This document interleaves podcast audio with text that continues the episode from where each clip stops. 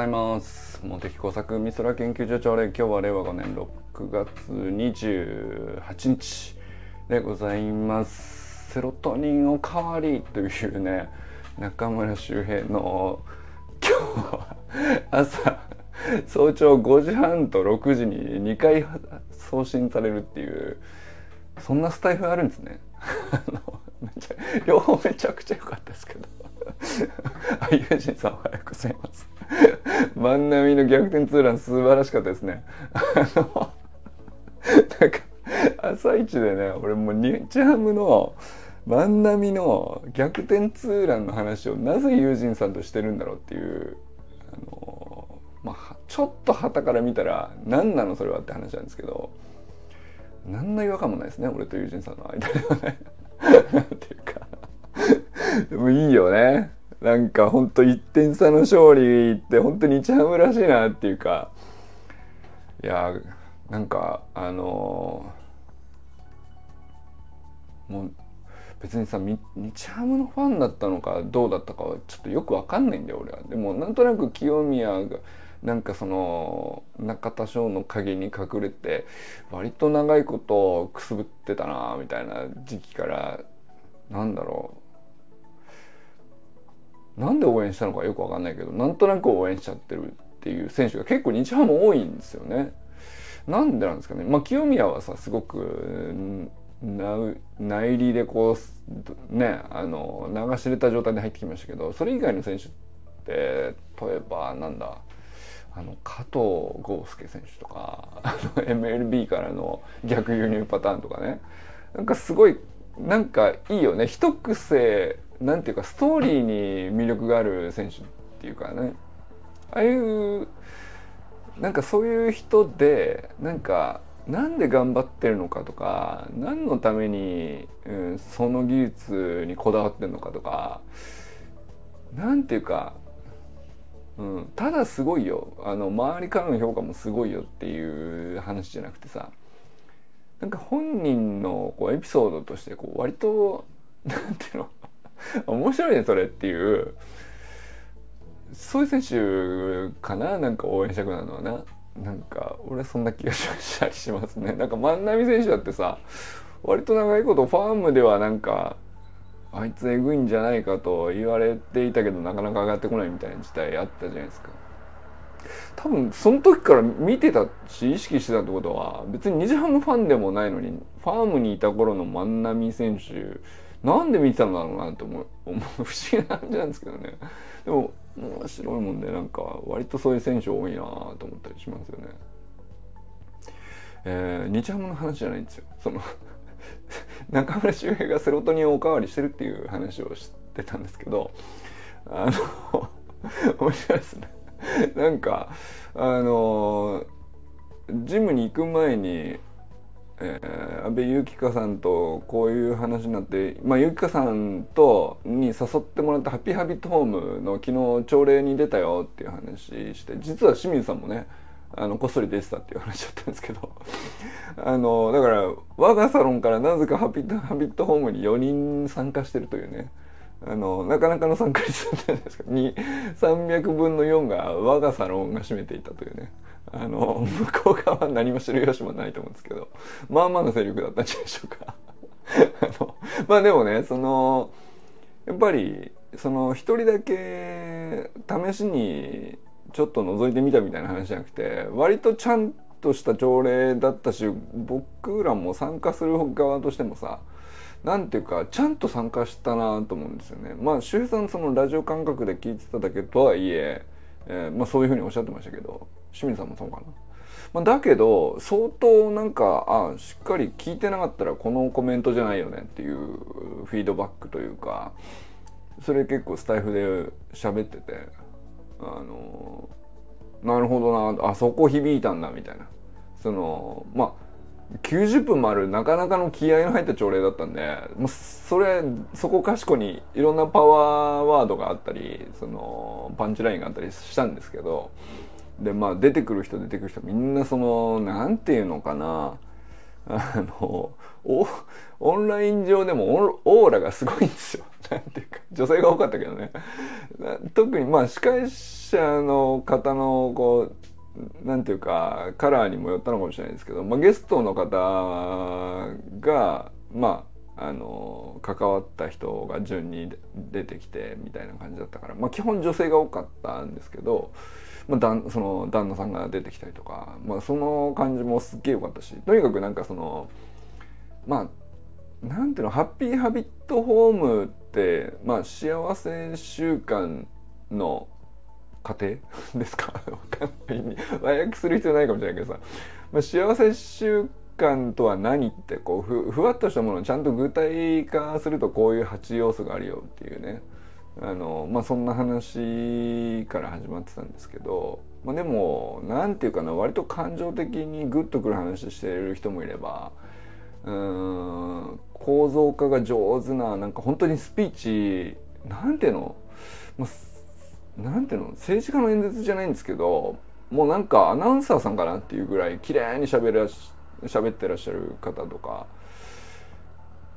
でも別にそういうセミナー業をやってるわけじゃないっていうね。でもだからそのそれだけさなんていうか喋るのが得意不得意とかじゃなくてなんていうか自己肯定感が高まると結局こういうものが引き出されるんだなっていう伝えたいことがあって、え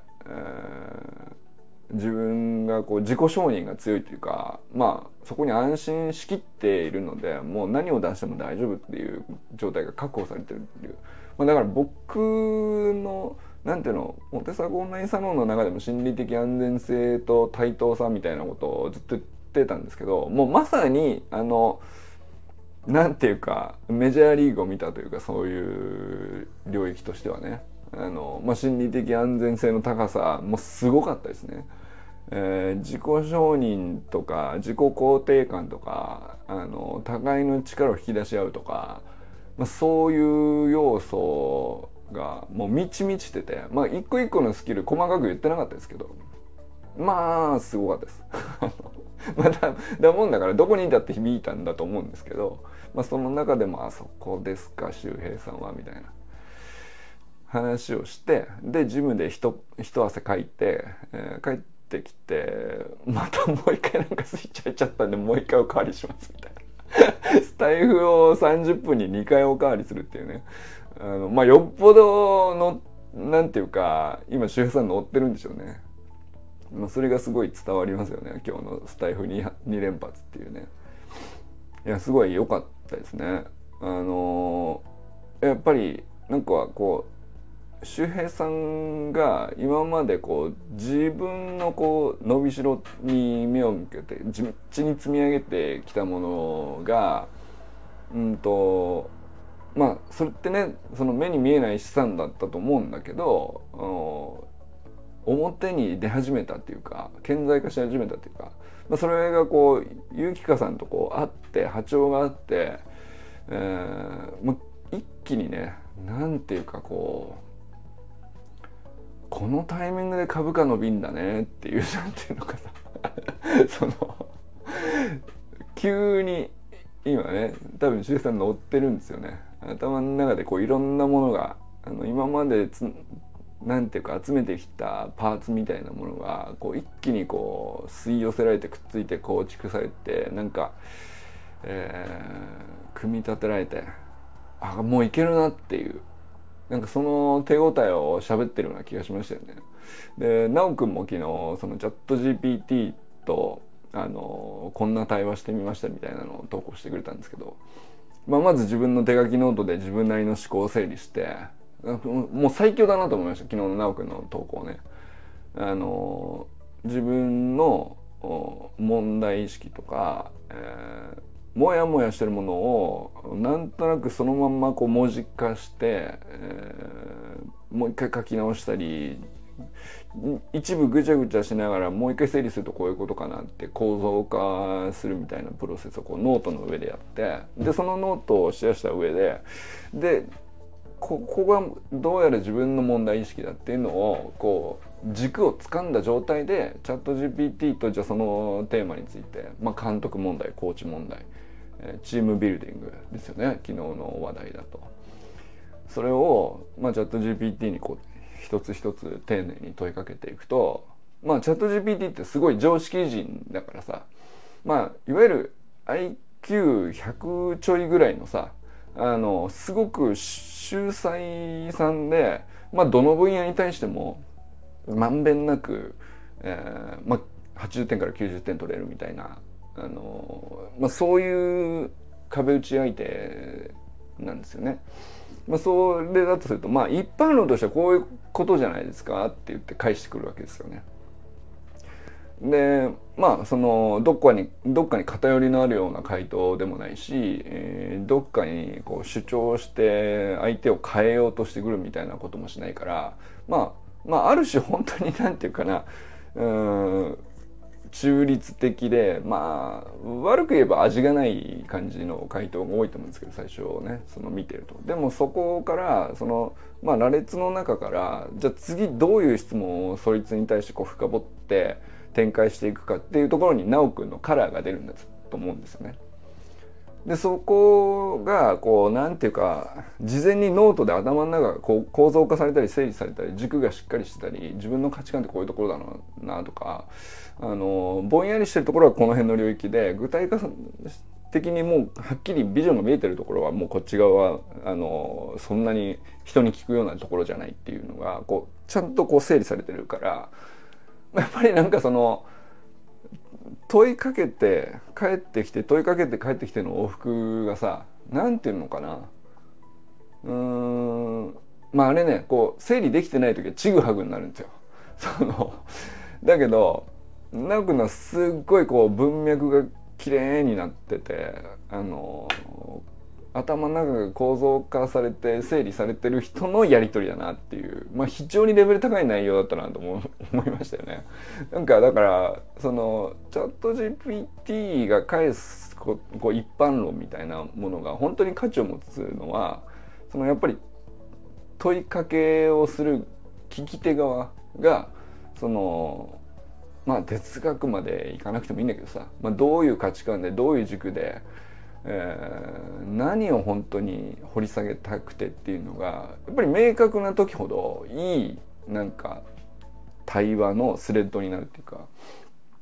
でそれ最近ねあのチャット GPT のスレッドって個々人にとどまらなくて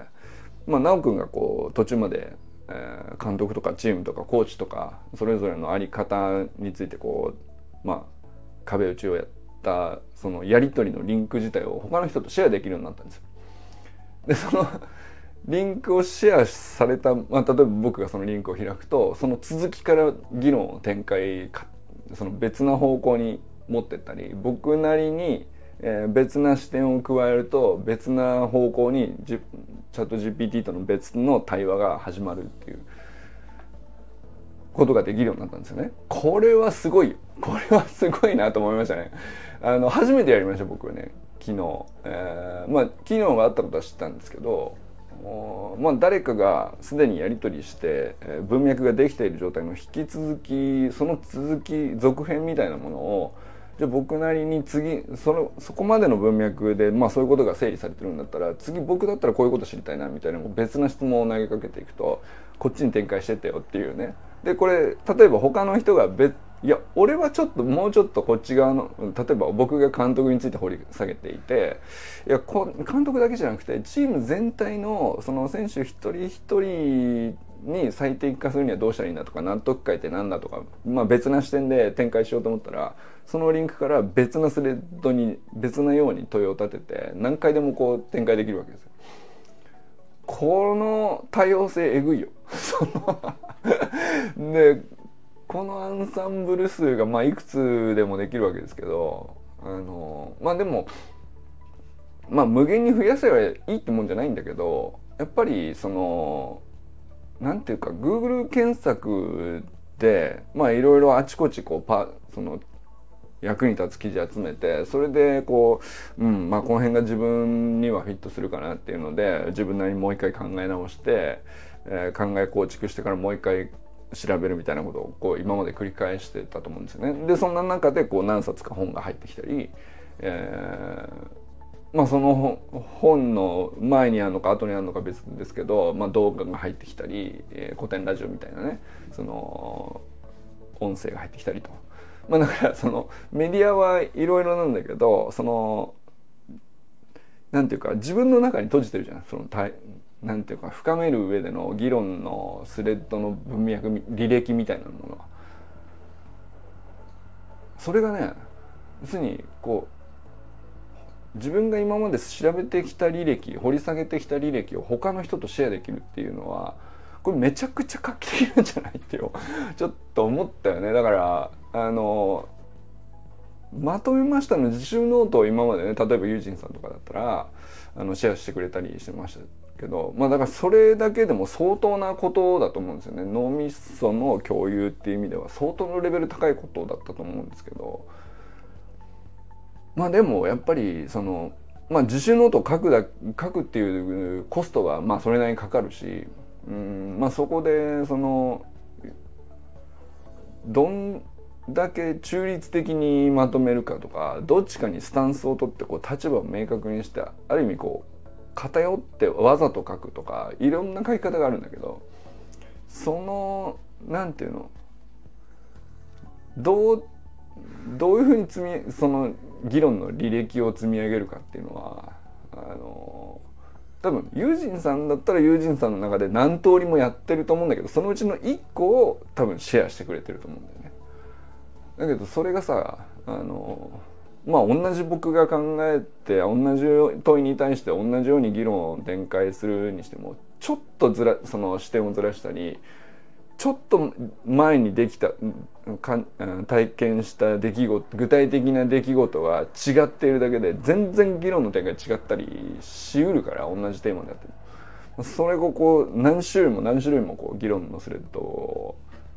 同じ問いに対して立ててしかもそれを共有できたりするっていう可能まあちょっと今みんなを置いてってる感じはあるんですけど。いや久々にちょっとチャット GPT そのちょこちょこねあの便利だよぐらいのレベルでは今まで話していたと思うんですよ。あの便利だよレベルじゃないよなと思いつつそんなに見えてなかったんです。あのこれどういうふうに世界変えるんだろうなとかまあだから例えばまあ、研究者とかやってるとそのコンピューター扱ったりそのもうわけわかんないシステムとかたくさんあるからさそれに対してもう相談してコンサルに乗ってくれるとかっつうともうめちゃくちゃその助かるみたいなさ。まあだから個別具体の僕のマニアックな問題に対してはさこういうふうに役に立つみたいなこといくらでもあるんだけど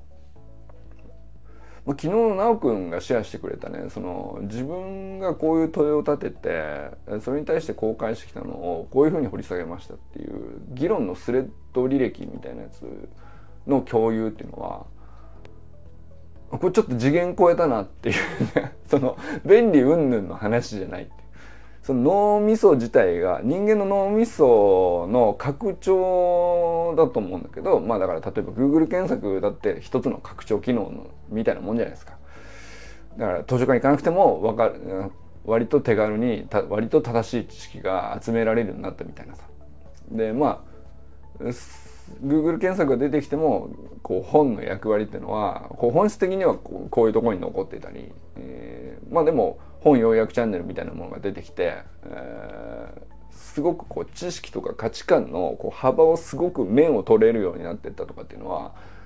うんなんていうか本当よっぽど勉強家だったらかつてもできたんでしょうけどまあ今だったら別にね そんなにコストかけずに誰でもやろうと思ったらその気になったらさどんどんできちゃうんだよね。でそれって脳みその拡張だと思うんですよね。そのまあ、でその脳みその拡張っていうのはその昔の人より今の人の方が頭が良くなったか別に良くなってないんだけど、えー、まあ道具が増えたもんだからあのなんていうかそこにコストを割かなくても同じものが得られるようになったっていう要因が増えたってことだと思うんだよね。まあなんていうかうん まあだから本当にその洗濯物を水で川を川に持ってって水でゴシゴシ洗わないと洗えなかったものがあの洗濯板になってで洗濯全自動洗濯機になったみたいな、まあ、そういうのと基本的にさあの同じことがいろんな分野でまあその起こってきたわけじゃないですか。まあ、例えばなんかでも大体ねその体の動きを拡張したりサポートしたり助けたりみたいなものが基本だったと思うんだよね。なんか歩いてちゃ話にならないですもう遅すぎると。で走るにしたって限界あるんだろうみたいなで自転車ができてで自転車っつってもその人力でこぐのかいって話でこうねエンジンがついて、まあ、車なりその公共交通機関が出てきて電車ができてみたいな。でも地上に縛られたら話になんねえから飛ぶ飛んじゃうみたいな そのなんていうのこれ全部身体能力を拡張してるっていう拡張機能だと思うんですよね。で、まあ、だけどそこから、まあ、Google 検索とかインターネットとか SNS とか人とつながるつながってコミュニケーションがどうのこうのとかっていうのはあのまあプラス要素もマイナス要素も全部含めての脳みその拡張機能だと思うんだよね。で脳みその拡張機能っていう意味ではその、まあ、Google 検索がこう歩きから自転車になりましたぐらいの話だと思うんだよ。ジェット GPT も完全にロケットですね。その宇宙に行けちゃうよっていうぐらいのもう次元の違う話だねあれはね。あのあちょっとグライダーでそれ飛べたかもしれないみたいなぐらいにちょっと思ってたんですよね。その半年ぐらい前にちょっと出てきたね。あなんか今までと違ってすごそうだね。AI ってすごいねみたいな。ちょっとまあまだバズワードを抜け出してないかなぐらいの時さ。まあ、ミッドジャーニーとかお絵描きもそうですけどえ素人でもこんなんできるんだみたいな。その本当全然別にプログラムとかやったことないような人があのその知識全くなくて、えー、こういうことやりたいって言ったらあの叶えてくれるっていうドラえもんみたいなやつほんまにいたっていうね話があのまあそこそこのレベルだったと思うんだよねまあこの春ぐらいですかね。なんかまあだから今年1年経つうちにどこまでその拡張されるのかなみたいなまあどうなんだ言ってもまだまだなんじゃないっていう雰囲気もあったしあのまあなんかそのバズワードになんていうかね世世の中に流されてこう振り回されて手出すみたいなことじゃなくて粛々と目の前のことやりましょうって言えるぐらいの話だったと思うんですよ。なんか春ぐらいまでは。いや熱くなってきたよこれは。あの昨日の直くんのの手書きノートプラスチャット GPT の履歴のやり取りのレベルの高さプラスそのリンクを他の人とシェアしてで他の人は他の人で別に勝手なこう別のベクトルへのこう議論を展開するみたいなこと。これはちょっと次元変わったなと思いましたね。ちょっとね。いやーなんか熱いなと。うん周平さんの脳みそが加速するのも分かる気がするっていう。そのだってさ周平さんからしたらまあそれこそね何何十年とか野球やってきてまあコーチ歴だって10年以上やってるわけでしょ。でまあだからその昭和のすごい良かった牧歌的な部分もあればものすごい負の側面もあったりしたのをどう整理していくか全然わかんねえなみたいなので結構周平さんもこう自分自身のさこう価値観どこに置いたらいいのかなっていうまあそれがね結構あったんじゃないかなと思うんですけどでもやっぱりそれがこうだんだんあやっぱりこっちに未来あるよねとこっちの世界の方が美しいよねっていう道がこうだんだんだんだんはっきりしてきたからスタイフとかでもすごい言葉がはっきりしてきたんだと思うんだよね。うん、まあそれはなんかすごく今朝感じたりしましたね。だからそれ2回喋りたくなるじゃないですか。だってちょっ考えてください。周平さんはねあの中村周平の夜間学校っていうあのもじもじだらだらしゃべお酒を飲みながらなんていうかもう捨てきれない自我のままその何を話すだけでもわけでもなくねただなんかあのまああるしある意味苦手だから伸びしろは大きいはずでそこにあえてなんかやってみようっつってえー、まあだから僕もその、まあ、無理やりに若干近かったけどさスタイフちょっとやってみるってどう？っつってあの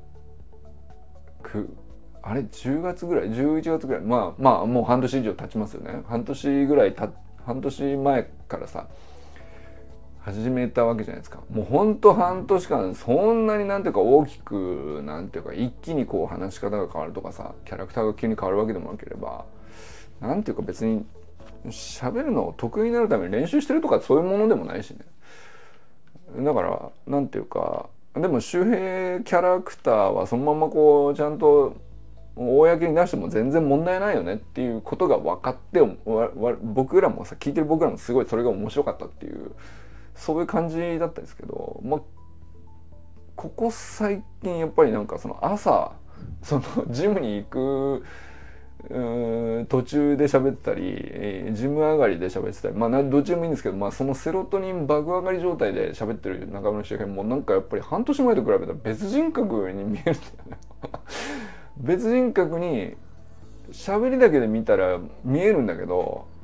でも僕らはさその周平さん自体がそんなにこう変わ何か大きく変わったわけじゃなくてあついに開花したなっていうそれだけだと思うんだよね。ついにこうなんかああ開いたなーっていうね。そのちょっと周平フェスティバルになってますけど今日はね僕の中で。いやとにかく嬉しいですね。こんなレベルの高いディスカッションがこのサロンの中で展開されるっていうのはまあまあまああの研究所って名前つけてよかったなって思いましたよだから僕昨日の直くんの投稿を見つつそれと周平さんがさそれを受けた上でのフィードバックをスタイフの中で返しつつみたいなのを見ながらあこれは研究所やなと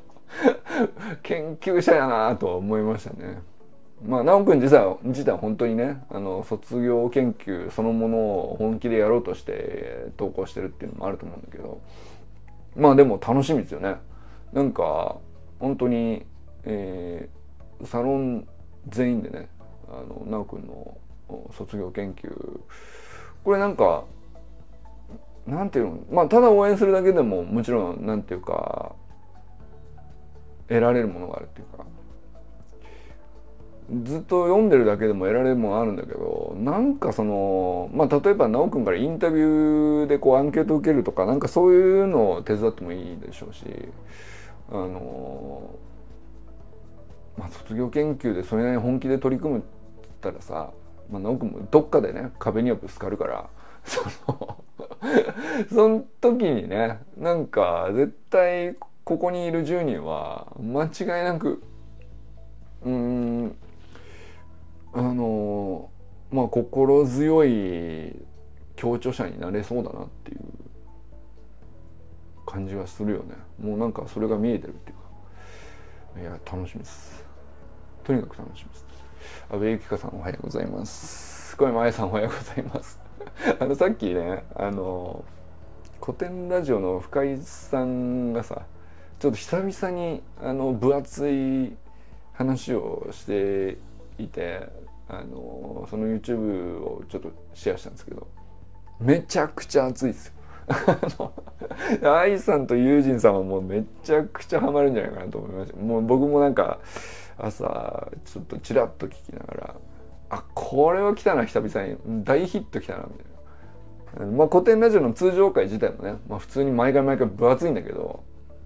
あ深井龍之介が本気出したらえぐいなやっぱりっていう。なんていうかうんまあその歴史過去3,000年の歴史を全部データベースにしようっていう深井龍之介のこう野望に対してまあそのその YouTube チャンネルでその深井さんにオーダーしたことはその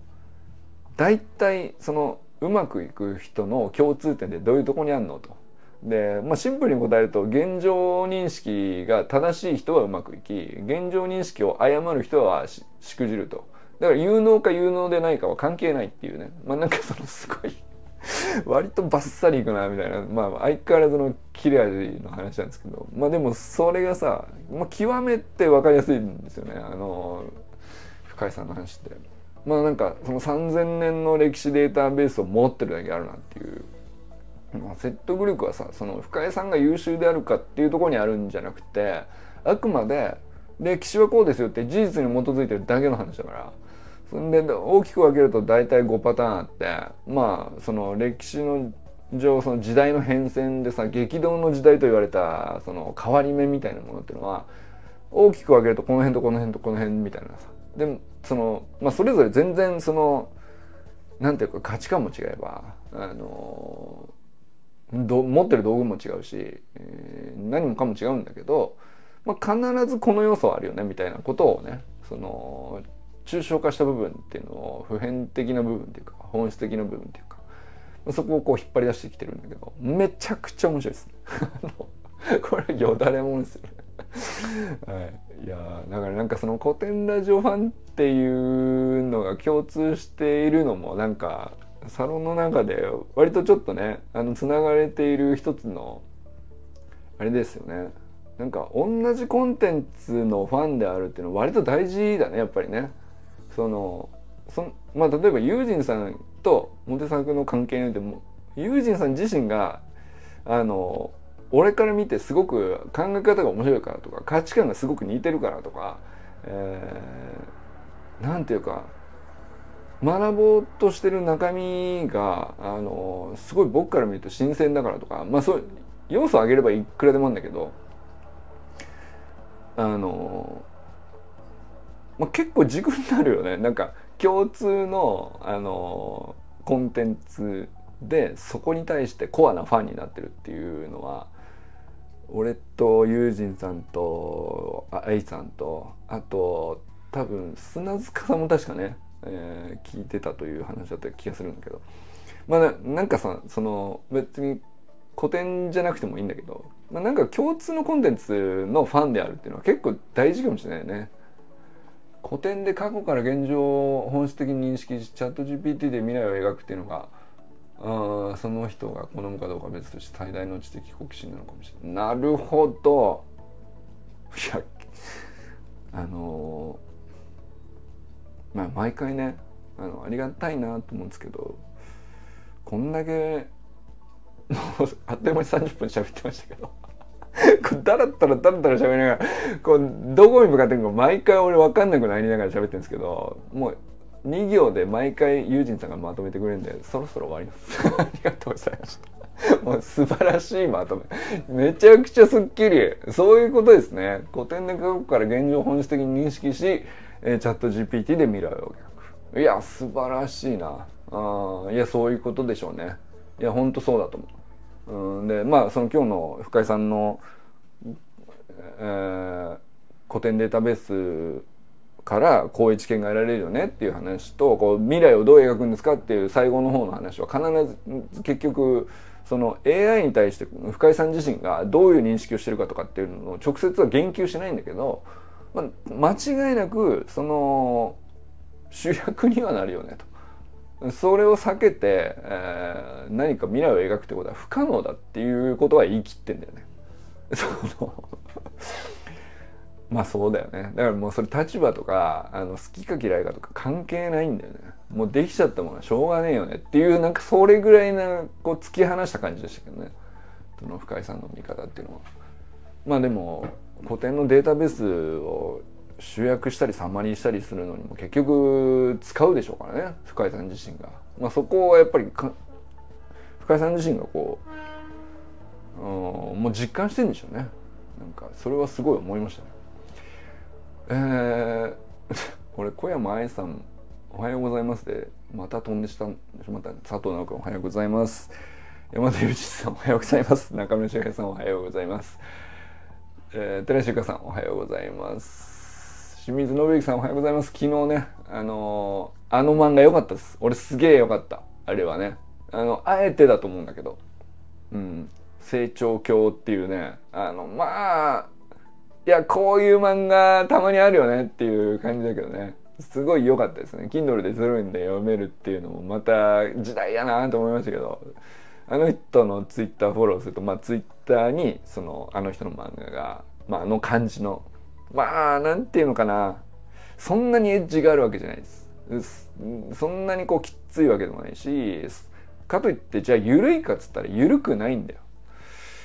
うーん成長に対してそんなに車に構えてるわけでもないしさうん。まあただただそのすごくリアリズムやなと思いましたね。すごくあるあるでもあるなと。でそれをなんかあの愛情深い目線もありあの車に一瞬構えるのかなと思いながら嫌味じゃない感じでこうふわっとこう包まれて終わるみたいなさ。いいっすねあの漫画ね。俺ちょっとすごい好きになりましたねあれね、うん、いやありがとうございます。なんか清水さんらしいなと思いましたね。えー、山本健太さんおはようございます。森本あかねさん全国関係おはようございます。砂塚森田さんおはようございます。ということで今日は皆さんどなたと笑いますでしょうか。今日も良き一日をお過ごしください。ユージンさんありがとうございます。古典で過去から現状を本質的に認識しチャット GPT で未来を描く。これですね。ありがとうございました。